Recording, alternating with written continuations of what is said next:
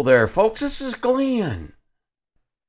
And this is Linda. And you're listening to Preparing Our Hearts for Worship podcast, where we talk about the old-time hymns we sang growing up in our churches and their authors.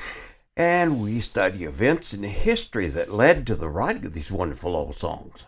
A song which emphasizes the fact that Jesus came to seek and save the lost is Jesus Saves. There can be little doubt that this is a central message of the Bible, especially with the birth of Jesus. The New Testament uses words such as save, saved, salvation, and Savior 150 times. A few of these have to do with some kind of temporary deliverance. For example, when Paul and others were saved from a storm at sea in Acts 27:31. But by far the majority relate to the eternal salvation offered through faith in the saving works of Jesus Christ.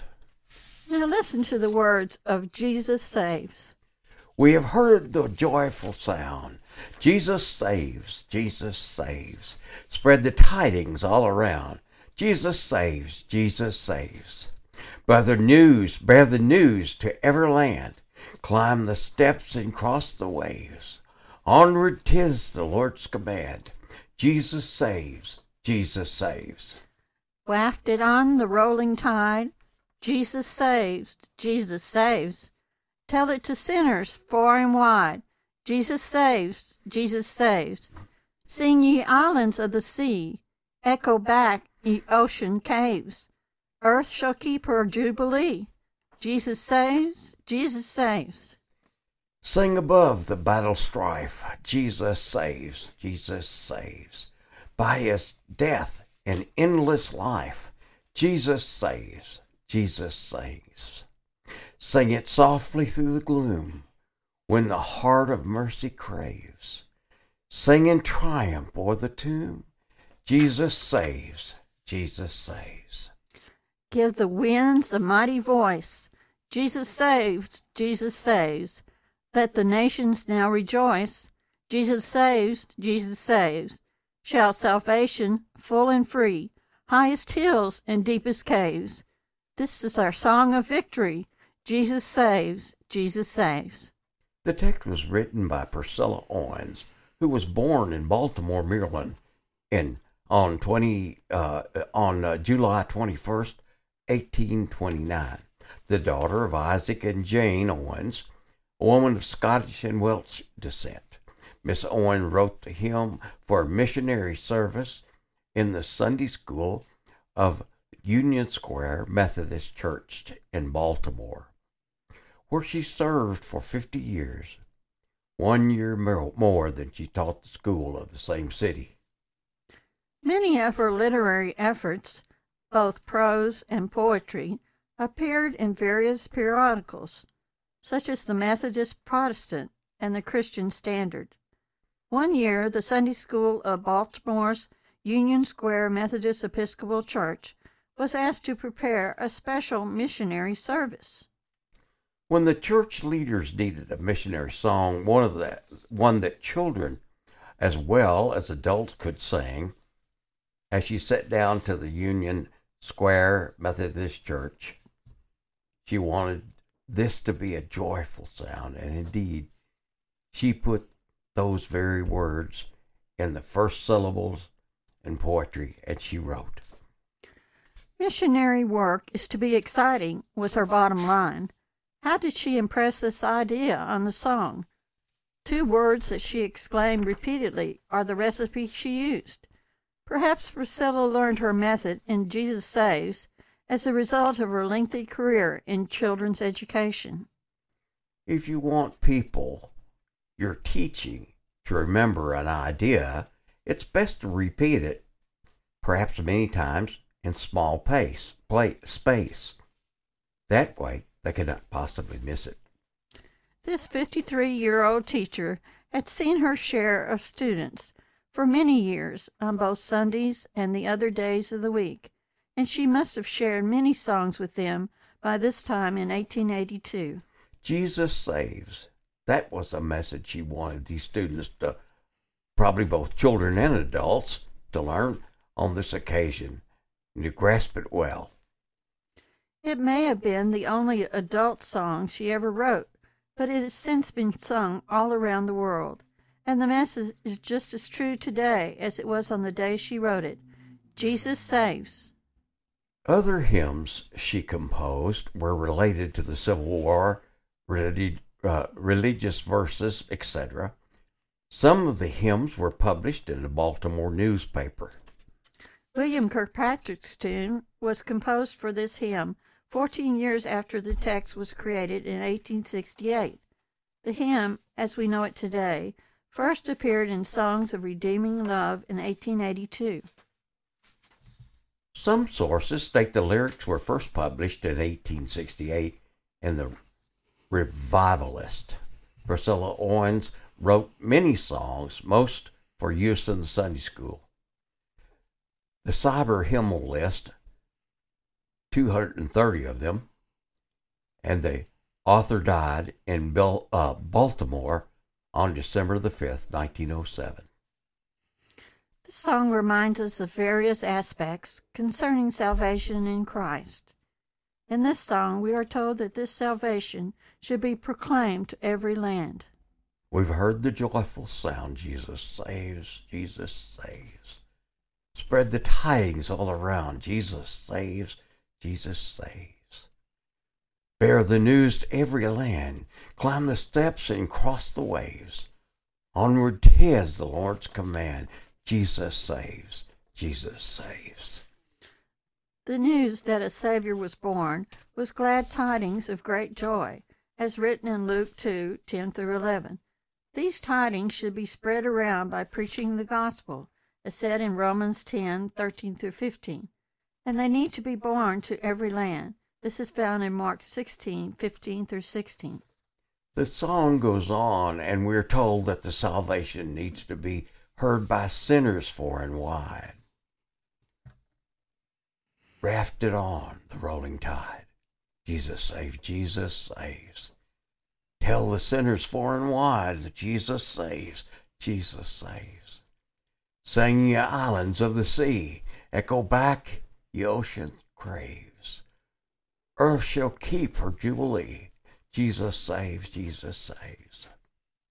The rolling tide symbolizes proclaiming the good news among all nations, as we read in Psalms 96:2-3. It must be told to sinners far and wide, because Christ came to save them, as said in 1 Timothy 1:15. Jubilee symbolizes freedom, told in Leviticus 25:9-10 and Galatians 5:1. As the song continues, we're told that this salvation is possible because of what Jesus did for us. Sing above the battle strife, Jesus saves, Jesus saves. By his death and endless life, Jesus saves, Jesus saves. Sing it softly through the gloom when the heart for mercy cries. Sing in triumph o'er the tomb, Jesus saves, Jesus saves. We are involved in a great spiritual battle, as we read in 1 Timothy 1:18 and 6:12. But Jesus has already fought the fight by his death and endless life, told to us in 1 Corinthians 15:1-4. Thus we can sing in triumph over the tomb because of salvation in Christ, written in Acts 4:12. Next, we hear in our song that salvation produces great rejoicing. Give the winds a mighty voice, Jesus saves, Jesus saves. Let the nations now rejoice, Jesus saves, Jesus saves. Shout salvation full and free, highest hills and deepest caves.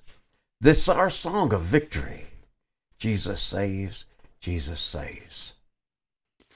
The reference to wind's mighty voice might be thought of as a symbol of the angels rejoicing in heaven over one sinner who repents, as we see in Luke 15:1-7.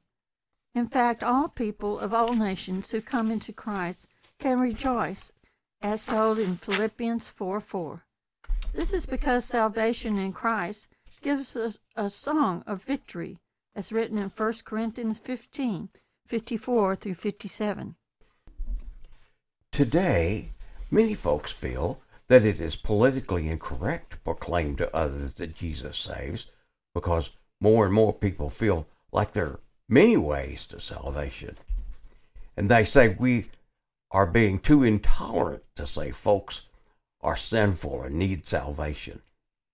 Yet so much of civilization is heading into eternal separation from God by depending upon their own viewpoints and opinions. They don't feel that they need the gospel. Their wisdom is more relevant than the Bible. But the Bible is God's word. It is inspired by God, and it is truth. Jesus himself said in John 14:6, "I am the way, the truth, and the life.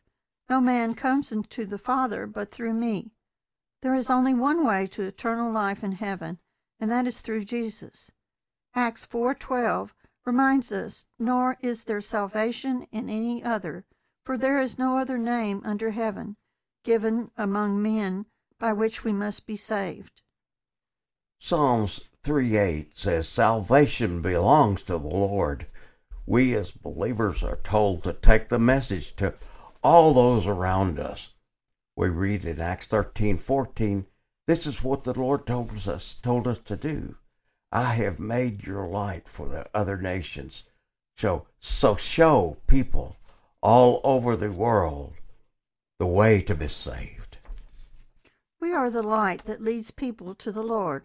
It is our responsibility and privilege to take this good news to our friends, neighbors, and everyone we come into contact with. It sure is, Linda. And it's more joy than responsibility. I remember we had some folks working laying cable in our backyard a couple of years ago. He was a man named Jose, and they were laying the new fiberglass cable to bring us high-speed internet to our area. Jose asked me where he could go to church around here in the Lexington area, and I told him about our church at Broadway Baptist. I think we were having revival about that time, and Ronnie Hill was preaching our revival. He came and shared in our revival. Then the years go by, and one night I get a call from Puerto Rico, and I wondered, who in the world that could be? I think you talked to him a few minutes before you realized who he was. I did, Linda. And he began telling me about wonderful things going on in the Caribbean area around him, that a pastor he knew, and the miracles that were happening and the wonders he had seen. I'm personally almost a little skeptical when I hear folks talk about miracles, because I guess all the fakery that goes on here in the United States, that is probably to my shame. But I'd be lying if I didn't say it were not true. It was good to hear from someone we had shared with, now in another country, sharing his faith with those around him. Yes, and then several times after that, he called me, just wanted to talk with us. And when he heard about the revival going on in Wilmore, he called me for a report on its authenticity. And we told him, yeah, it's really true. See how a little conversation with a random person becomes a witness to the events that God is doing in our lives. Now friendship has developed across the world in other countries. There have been countless of times in our lives where we just talked to folks and they crossed our lives and it developed into some kind of Christian witness, just being ourselves. It's not difficult. It's just who we are. We are the light of the world, and useful in the cause of Christ by just being us. If you're a child of God, you too are the light of the world. You are commanded to go into the world and share that light with others. We are not Bible thumpers. We don't try to force people to do anything they don't want to do. Nor in any way do we make them feel uncomfortable. It's the job of God to convict and convert. We are just excited to be poor sinners saved by grace, sharing with others what has happened to us. But you know, Glenn, you need a plan. If you don't decide this is what you're supposed to be doing, you never do it. That's so right, Linda. Life will just happen to you, and you can just watch it go by, and before you know it, You've run out of time. Do you have a plan for your life? Would you stand with us and proclaim, Jesus Saves? Now let's listen to Forgive and do the song, Jesus Saves.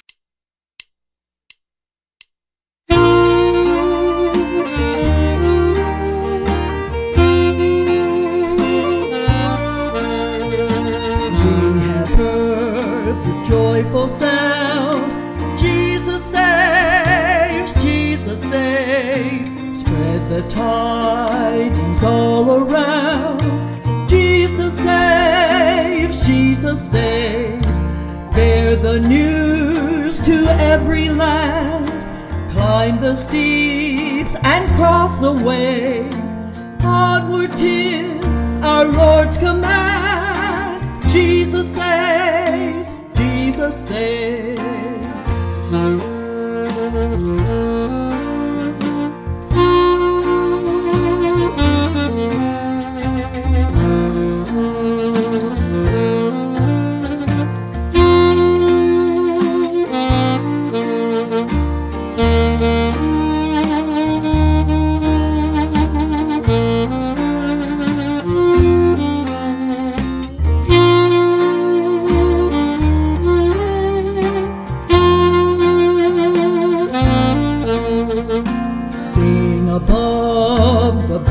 Strive, Jesus saves, Jesus saves. By his death and endless life, Jesus saves, Jesus saves. Sing it softly through the gloom, when the heart for mercy craves. Sing in triumph o'er the tomb, Jesus saves, Jesus saves.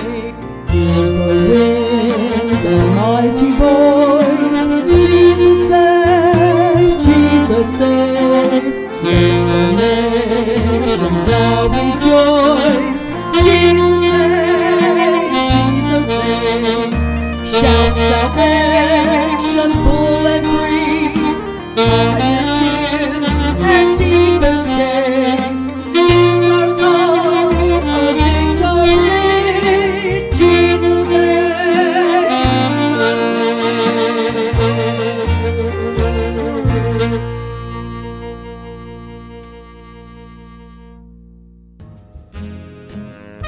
Thank you so much for listening to our podcast today. We trust it was a blessing to you. It makes our day when we hear someone that was blessed by our podcast or music. We'd love to get an email from you. Just send it to glenn.dawson@glenndawsonea.com. That's glenn.dawson@glenndawsonea.com.